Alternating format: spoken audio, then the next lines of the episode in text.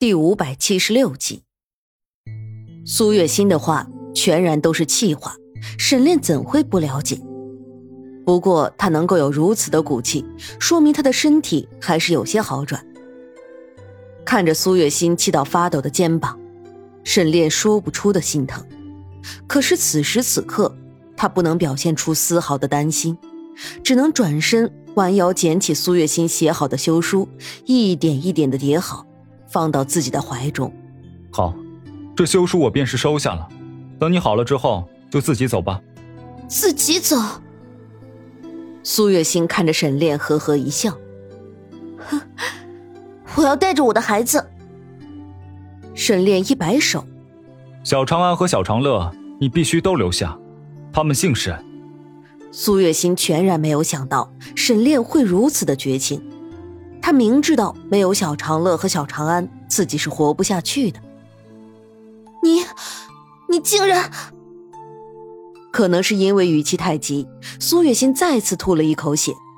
不过这血的颜色倒是鲜艳了几分。郑秀下意识的看了看沈炼，点了点头。姐姐的病看来好了许多，请让我给姐姐把一把脉，这才能够确定下来该如何治疗。我不用你给我把脉，死也不用。苏月心瞪圆了眼睛，沈炼知道此时若是强来，恐怕是没有丝毫的办法。可是他是谁？他是足智多谋的沈王爷。近乎没有耽搁半秒，沈炼便出神入化的把握住苏月心的心思，继而开口道：“看来他还是放不下我，想要让我们多给他治疗几日。”也罢，毕竟这么多年的感情，就由他去吧。你说什么？苏月心的脑袋嗡的一下。沈炼，我现在巴不得马上就赶紧离开。好，给我把脉，等我好了，我一刻都不耽搁，省得碍了你们的眼。听到苏月心的话语，郑秀急忙走上去给他把脉。苏月心已经转过头去，全然不看郑秀半分。他骨子里的傲气让郑秀觉得实在尴尬。沈炼担心的看着苏月心，眼神时不时隐隐透露着关心。苏月心却早已经不看沈炼的眼神，心中只有一个坚定的信念，便是等自己好了，定然要让沈炼后悔。姐姐似乎心中还有怒火。真怒火攻心变成了疾病，即便病已经好了，恐怕心病又要来了。郑秀的话说的很对，苏月心现在身体虽然好了许多，可是每每伸出胳膊，便无力的抬不起来。姐姐心病还需心药医，若是真的能放下，你的病也就好了。放下？苏月心只觉得十足可笑。他看着郑秀，淡淡的说：“换了是你，你能放下吗？”郑秀的脸腾的一下红了。站在一旁的沈炼不想让这个话题继续下去，他上前一步，将郑秀的手轻轻拿开，放在自己的掌心，故作深情的摸了一下。郑秀的脸腾的一下就红了，声音颤抖而柔情的喊了一声：“沈大哥。”好一个沈大哥，叫的苏月心差点没从床上跳起来。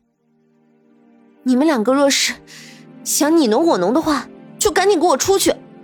出去倒是可以，不过我今天的话还没有说完。沈炼看了看一直站在床边的小长安和小长乐，转身对郑秀说：“麻烦你把两个孩子带到附近的老乡家，先帮忙照顾。”你说什么？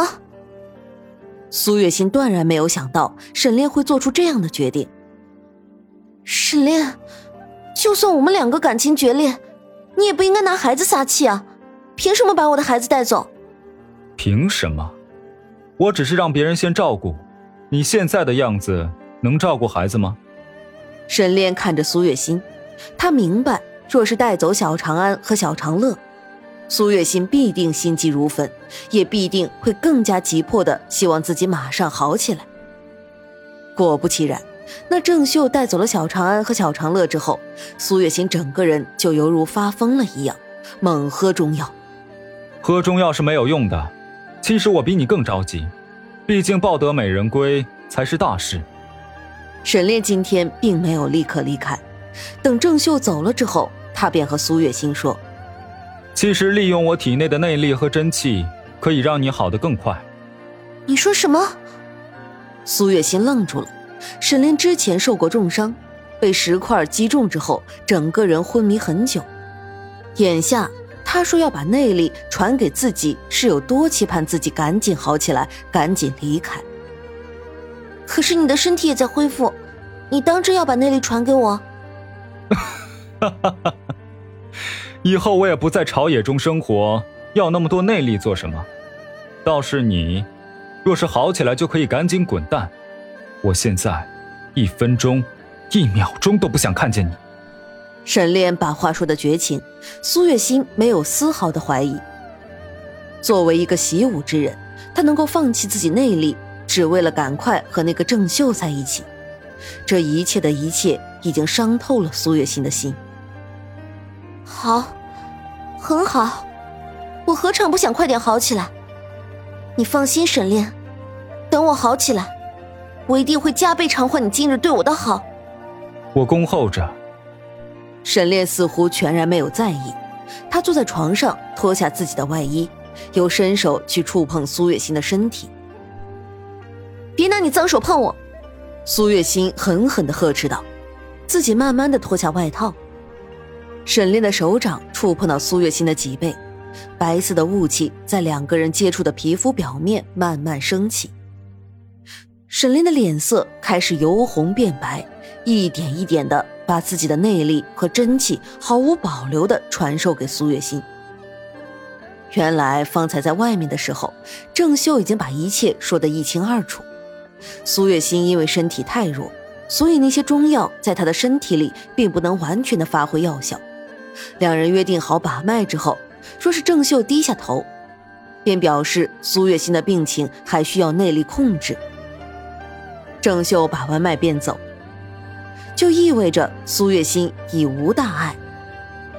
一番真气的传输之后，苏月心只感觉到胸口似乎有一阵闷热，她并未多想。声称自己太累，便把沈炼轰了出去。而小长安和小长乐那天晚上也没有再回来，失望和恨交织在漫漫长夜，绝望的眼泪让苏月心打湿了枕头。沈炼，你没事吧？看着脸色苍白的沈炼，郑秀第一次感觉到什么叫做心如刀绞。我没事，只是耗费了大量的内力。身体有些虚弱罢了。沈炼不想和郑秀说太多关于自己的身份，少一个人知道便少一份坏处。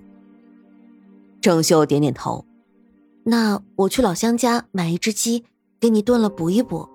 母鸡是最有营养的，再放一些天麻，你吃了之后肯定会有些底气的。郑秀天真的样子让沈炼觉得有那么一丝可爱，他笑了笑，好啊。那你去买一只母鸡，我倒要喝喝你炖的鸡汤，看看我会不会有些力气。一定会的，我这就去。郑秀急忙推门要走，沈炼却突然开口说了一句：“你小心一点。”仅仅是一句关心，让郑秀的眼泪唰的一下落了下来。这么多天，所有的委屈都仅仅是因为自己喜欢沈炼，所以扛的才不会那么辛苦。小长安和小长乐，我已经安顿好了。等姐姐好起来，你们一家四口就可以团聚了。他说话的时候带着一丝苦涩，似乎能够陪在沈炼的身边就够幸福。沈炼觉得对不起郑秀，可是，在爱情的世界里，从来都容不下第三个人，他只能果断的放下，而对郑秀的亏欠，似乎也只能像哥哥一样去好好的照顾。好好的弥补他了，谢谢你，郑秀。如果没有你，月心她不会好的这么快。你哪里的话，我们一起经历了那么多，我对姐姐也是有一份感情在的。虽然姐姐现在把我看成眼中钉、肉中刺，可是我希望她能够尽快的好起来。等会儿我煮好了鸡汤，让姐姐也喝一碗。郑秀说完，便推门走了出去。沈炼重重的躺在了床上，他觉得身体仿佛有一千斤那么重，失去了内力和真气，对于他来说是一件相当严重的事情。这么多年的修炼，内力和真气与习武之人早有不同。雨欣，你一定要尽快的好起来，你一定要好起来。沈炼迷迷糊糊的说了几句话，便昏睡过去。